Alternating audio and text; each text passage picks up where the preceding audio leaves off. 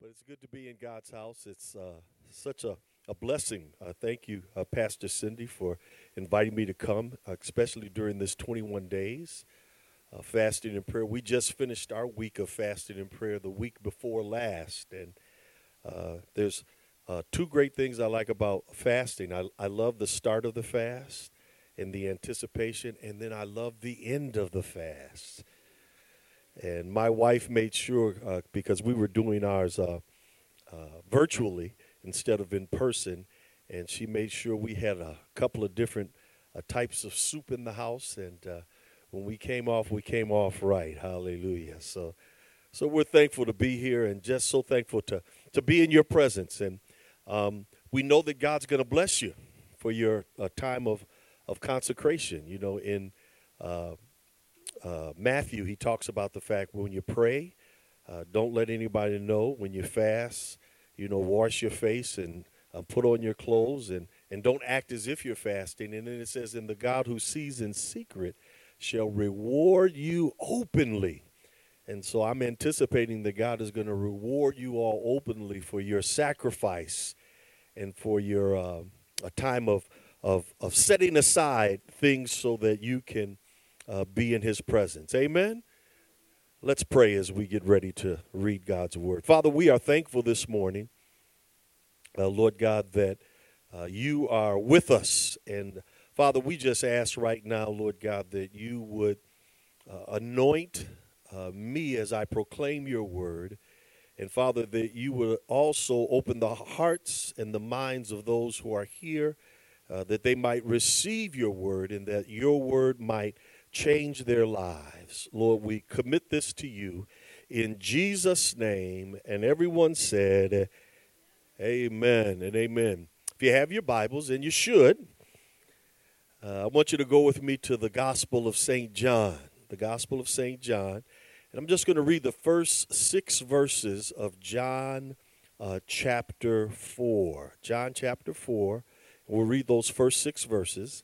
And it says, When therefore the Lord knew how the Pharisees had heard that Jesus made and baptized more disciples than John, though Jesus himself baptized not but his disciples, he left Judea and departed again into Galilee, and he must needs go through Samaria. Then cometh he to a city of Samaria, which is called Sychar near a parcel of ground that Jacob gave to his son Joseph. Now Jacob's well was there. Jesus, therefore, being wearied with his journey, sat thus on the well, and it was about the sixth hour. Uh, one of the things that I've noticed in the years now that I've been walking with the Lord as best that I can is one of the things that I've noticed is that God is very intentional. Uh, God was intentional when He created the world as we know it. In Genesis chapter 1, verse 1, it says, In the beginning, God created the heavens and the earth. And the earth was without form and void, and darkness covered the face of the deep.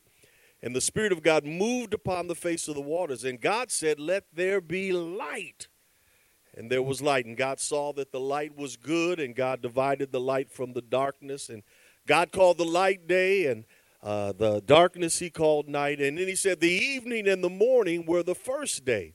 Uh, for five additional days, he was very intentional in what he created because he was intentionally creating those things because he was going to be intentional about his creation of man.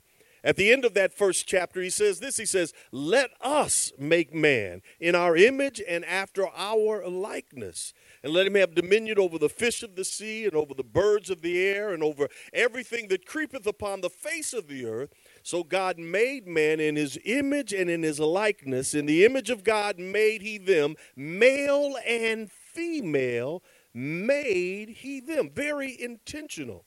Uh, w- when you look into the second chapter of the book of Genesis and the seventh verse, you get a little bit more of an intimate uh, idea of God's creation of man when he says, uh, And God uh, made man from the dust of the ground and breathed into his nostrils the breath of life, and man became a living soul.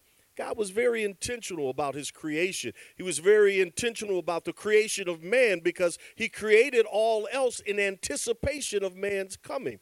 And we all know the story. Man falls in the garden in Genesis chapter 3, and then God is very intentional about his redemption of the man that he made in his image and in his likeness.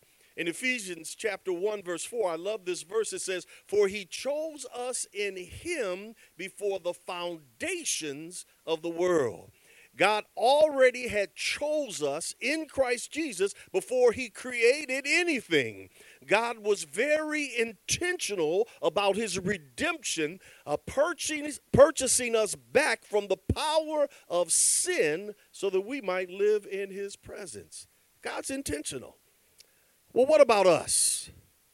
How intentional are we?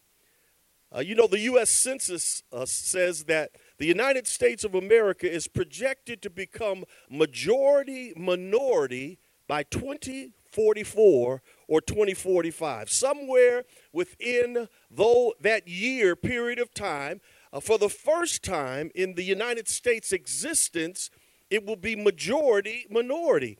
Uh, the Assemblies of God according to an article uh, that was uh, printed in August of 2020 in the Influence magazine, states this Our movement is on target to reach this threshold long before the U.S. population, which would speak volumes to the current culture about the power of the, of the power of the gospel of Jesus Christ to bring people together.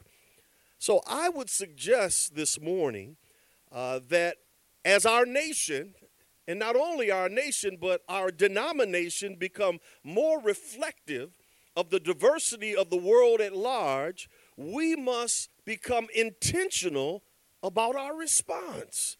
How do we respond to a world? How do we respond to a nation? How do we respond to a dom- denomination that's becoming uh, more reflective of the world and now no longer reflective of just one monocultural situation? The root of intentionality is the word intention. And intention is defined as a determination to act in a particular way.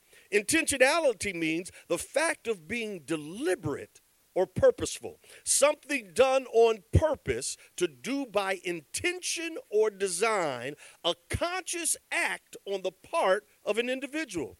As we look today, as we look today at Jesus' interaction with the Samaritan woman, let's uh, mark his intentionality as he interacts with this woman, and let's apply it to our lives where we can. Can, can we do that this morning? Uh, first of all, the first thing that I notice uh, from this text from John is that he intentionally went through Samaria. Uh, scripture says in verse 4 now he had to go through Samaria. Jesus did not take the normal route between Judea and Galilee uh, conservative Jews would travel a route that would help them to avoid Samaria and help them to avoid what they considered to be half breeds. Literally, they would go west of the Jordan, travel on the west side of the Jordan until they got to Galilee and then cross back over so that they could completely ignore Samaria altogether.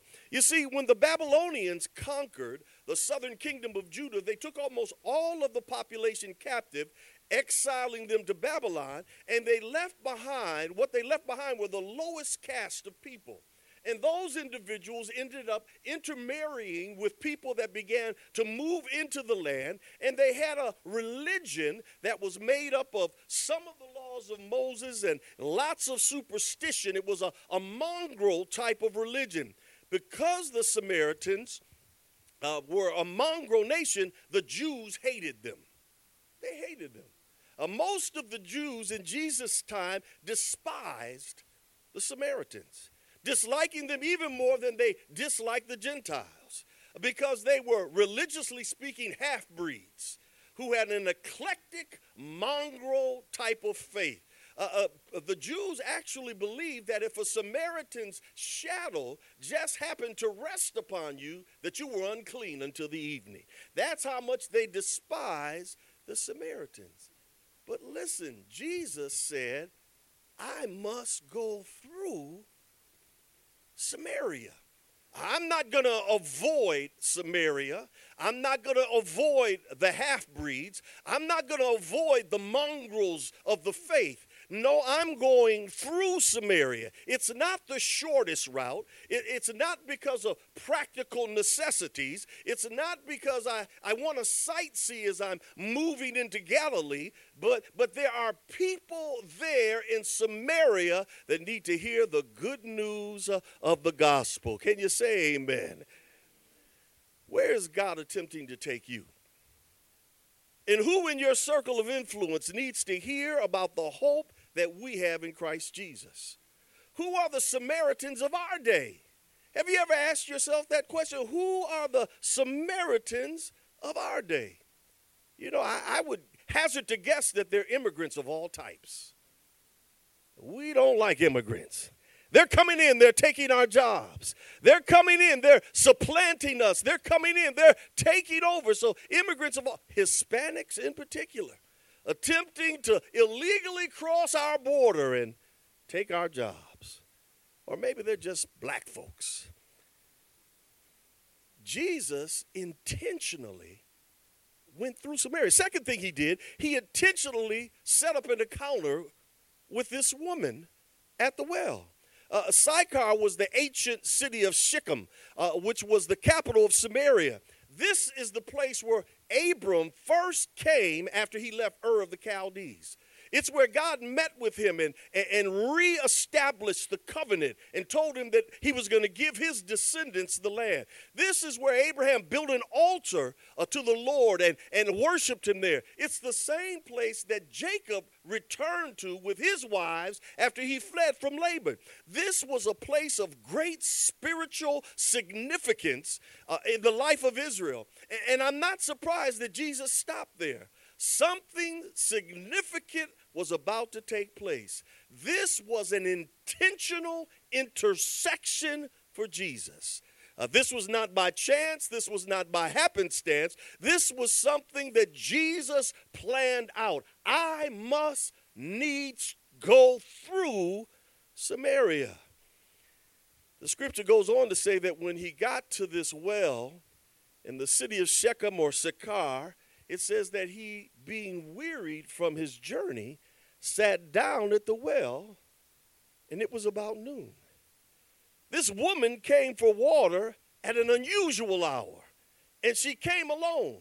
Uh, most women who came to get water for the day came early in the morning before the sun had risen to its height. And they came together in groups as a way of protection from those who were herding their flocks and their, their sheaves and their cattle. Women of ill repute, though, avoided drawing in the morning because uh, she, and so she intentionally came at the hottest part of the day so that she would not have to interact with people.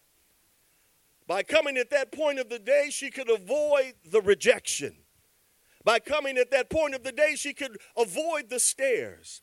By coming at that point of the day, she could avoid the comments and the uh, revulsion that she would feel from other people. Jesus, though, he came to seek and to save that which was lost. So, as lost as she was, Jesus came to find her. I believe that Jesus was aware of the practices surrounding women of questionable character and deliberately arrived at noon because he wanted to have an interaction with this woman. Thirdly, he intentionally engaged her in conversation. Tradition said that a rabbi would not speak to a woman in public, not even his wife. She should have been ignored. It was unusual for a Jewish person of that time to ask a favor or accept a drink from a Samaritan's cup. But Jesus said to this Samaritan woman, Give me to drink. He intentionally engaged this woman in conversation. Fourthly, he intentionally dismissed the tradition of the day. When he asked the woman to give him to drink, you know what the woman's response was? She understood the tradition. She understood that she should not have been spoken to. She understood that she should have been dismissed and ignored. And her response was, How is it that thou, being a Jew, asketh drink of me, who am a Samaritan woman? Don't you know the tradition? Don't you know that the Jews have no dealings whatsoever with the Samaritans? As I stated earlier, the, the strict rabbis forbade, forbade a, a rabbi to greet a woman in public. Uh, they couldn't even speak to their wife or their daughter in public. Uh, there was even a group of Pharisees at that time that they called the bruised and the bleeding Pharisees. When they came into the presence of women, they would close their eyes and they would run into buildings and walk into objects, into trees uh, just so that they could fulfill the tradition of the Father. Jesus never responded to her intrusion in tradition. He never called her on it. He dismissed it. He didn't entertain it. What tradition do we hold on to that prevents us from effectively sharing the gospel with some people? You know, I believe in, in this day and age in which we live, when the United States of America and our own denomination is becoming majority minority, we have to set aside our traditional way of thinking. Things that were passed down to us uh, from a parent to, to, to child and from child to grandchild. And, and, and we have to find a way to set aside the traditions of men so that we can effectively share the gospel with people that are in need. Say amen, somebody. Fourthly, he intentionally spoke to her spiritual condition. That's why he was at the well. That's why he asked for something to drink, because he wanted to share with her the words of everlasting life. When she responded by saying, Jews have no dealings with the Samaritans, he said, If you knew the gift of God and who it was who says to you, Give me to drink, you would have asked of me, and I would have given you living water. See how he drew her in? He said, Look, I got a gift for you. He says, If you really knew who I was, you know, he says, You would ask of me and I would give you living water. He drew her in. And her response was, Sir, the well is deep. And you don't have a leather bag to draw with. Uh, whence then comes this living water? Uh, she was thinking on a, a temporal plane how can I get this water that I don't have to come back to the well and draw anymore? How can I lighten my daily load? What can you do for me? Uh, uh but Jesus was drawing her in so that he could share the good news with her. Jesus responded to her, and finally he told her, He says, Go and call your husband, and then come, and I'll tell you all about the water. She responded by saying, I have no husband.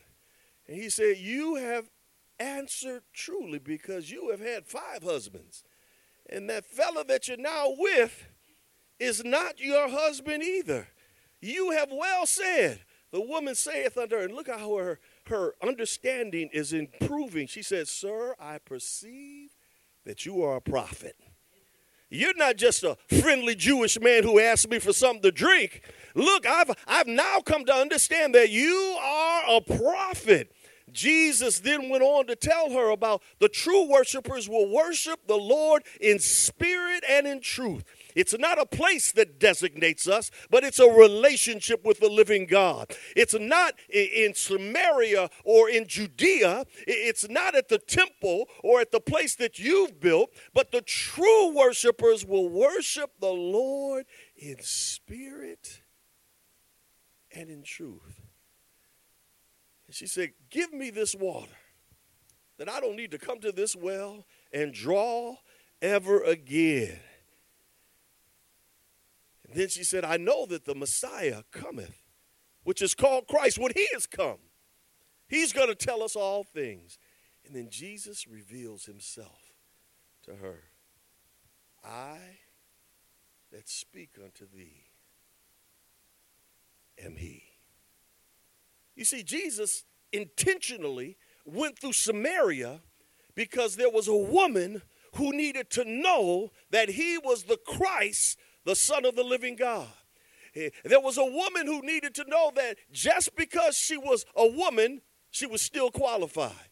Uh, she, she needed to know that just because she was a Samaritan woman, she was still qualified. And just because she was a Samaritan woman with questionable character, God still was reaching out to her and extending to her the possibility of being reconciled to God. Jesus intentionally went this way. Sixth thing he did, or the sixth thing that happened as the disciples returned because they had gone into the city to find something uh, for the Lord to eat because they had been walking for hours to get to that place. And, when they returned, the woman took her leave. Uh, uh, she intentionally went back to the city and evangelized her community. Isn't that powerful? She went from thinking, well, this is a crazy man asking me for water, to knowing that, oh, well, maybe you might be a prophet, and to, to finally coming to an understanding this is the Christ that we've been looking for. And scripture says the woman then left her water pot and went her, on her way into the city and saith unto the men, Come see a man which told me all things that I ever did. Is he not the Christ? You see, when, when you have an interaction with the King of Kings, and the Lord of Lords, when you have an interaction with Jesus, the Son of God, when He comes into your heart, you can't help but tell somebody else about what Jesus has done for you. She was so impressed that she went back even though she was a woman of ill repute. And she called together the people in her community and in her neighborhood and told them, Come see a man who told me all that I ever did. And guess what? They were so impressed with the change in her that they returned to the well to meet Jesus. Number seven, the Samaritans intentionally decided to believe on Jesus. Jesus had a conversation with them when they arrived at the well, and, and, scripture says in verse 39 and many of the Samaritans of that city believed on him for the saying of the woman, which testified, He told me all that I ever did. So when the Samaritans were come unto him, they besought him that he would tarry with them. And he abode there two days. And many more believed because of his own word, and said unto the woman, Now we believe, not because of thy saying, for we have heard him ourselves, and know that this is indeed the Christ, the Savior of the world. Now look at that. Just think if Jesus had decided not to go to Samaria.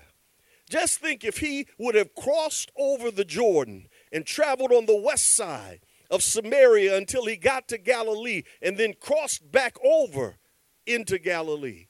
He would have missed an opportunity to share his faith with this woman, who in turn shared her faith with her community and that whole community got saved. Woo! Hallelujah.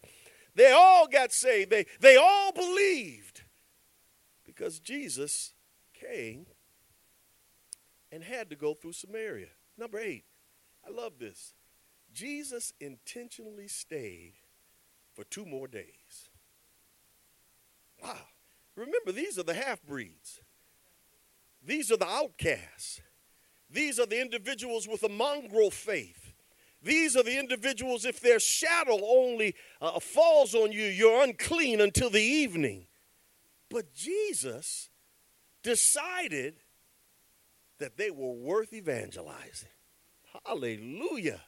Uh, they besought him that he would tarry with them, and he abode there two more days. You know what happened?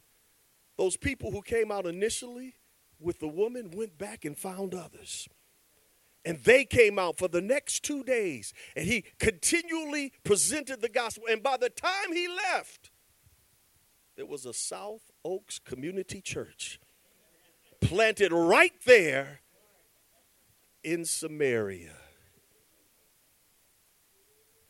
Lastly, he intentionally redirected the focus of his disciples.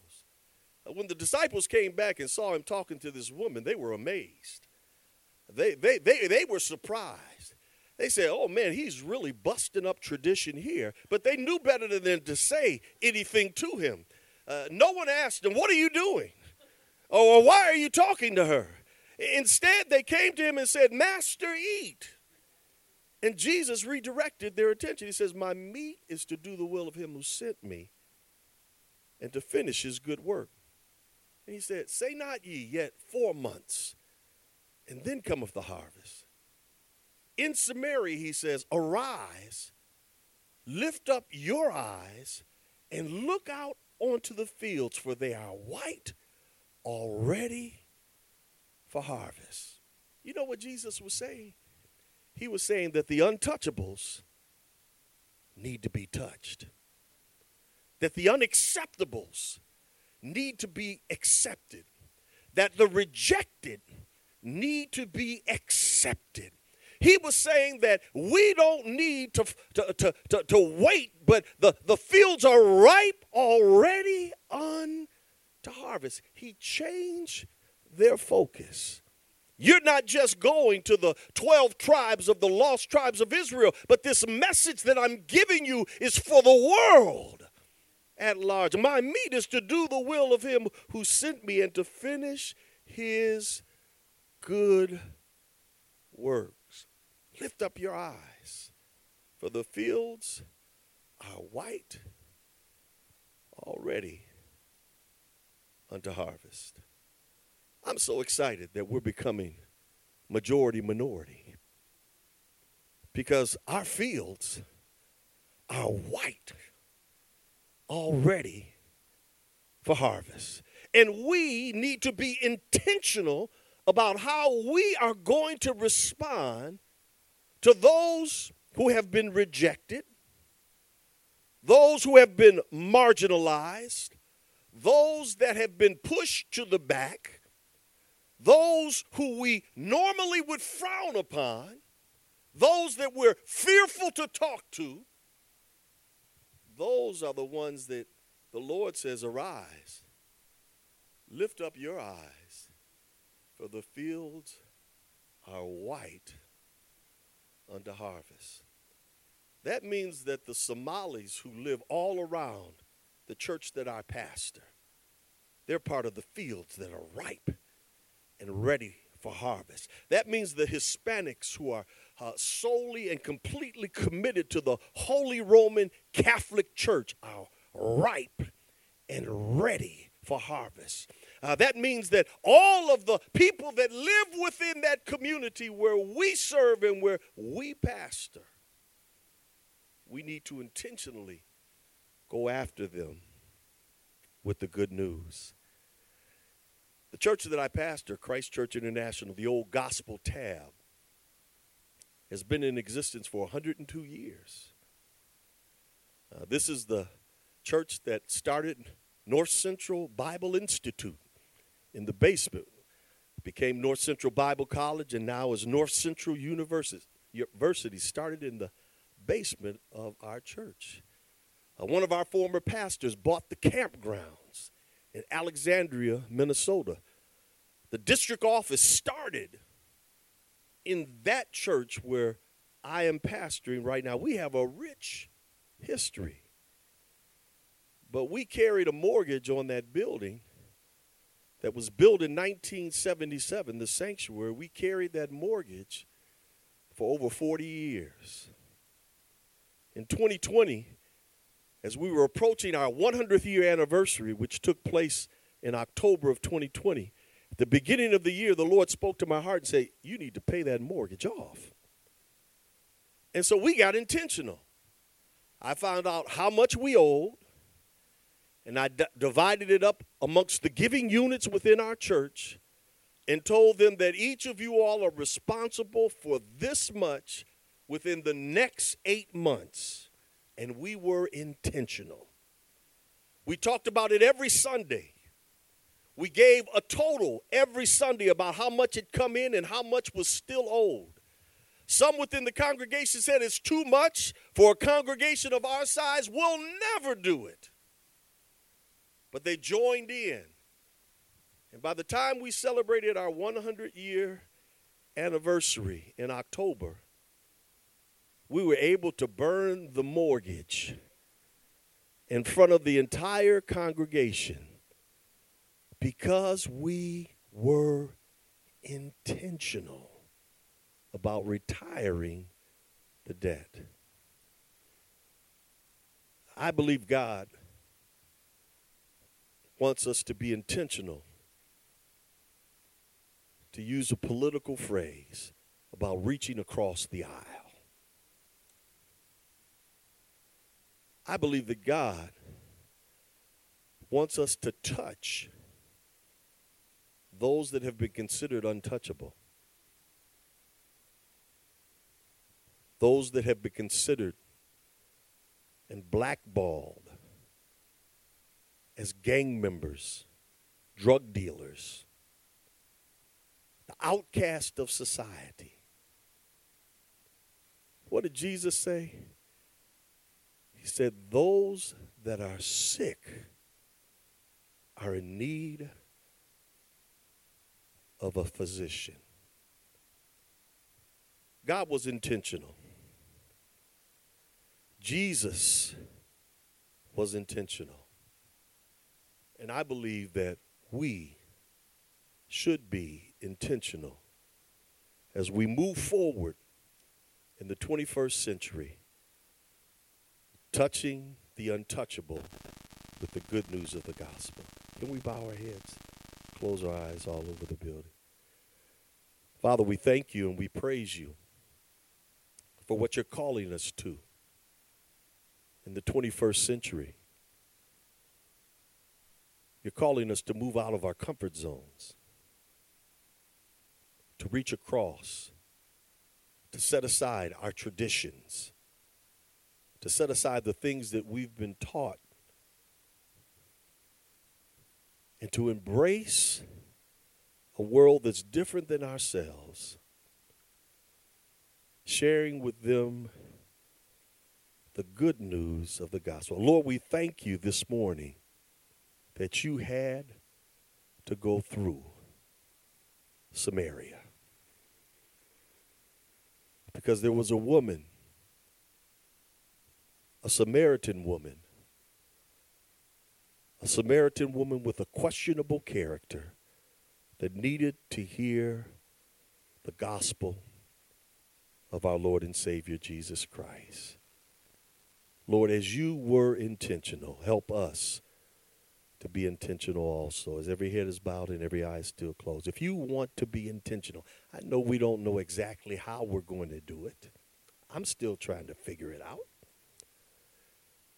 But if you will commit to being intentional with sharing the good news of the gospel, just want you to raise your hand where you're seated. I want to pray for you. Father, you see the hands that were raised. You know the hearts and the desires of the people here at South Oaks. Lord, we pray in the mighty and the matchless name of Jesus that you will show them how they can touch their community with the good news of the gospel. In Jesus' name we have prayed. Amen. Thank you so much for that wonderful message. And uh, personally, I love that story because it shows you that no matter where you come from, Jesus could care less. He wants you to be part of the kingdom of God. He wants you to be a follower of Jesus Christ. How awesome is that? And what an encouraging word for us to be intentional about giving that to others. So thank you so much. Would you stand with me as we as we uh, close here then? The Lord bless you and keep you. The Lord make his face to shine upon you and be gracious to you. The Lord lift up his countenance upon you and give you peace. Amen.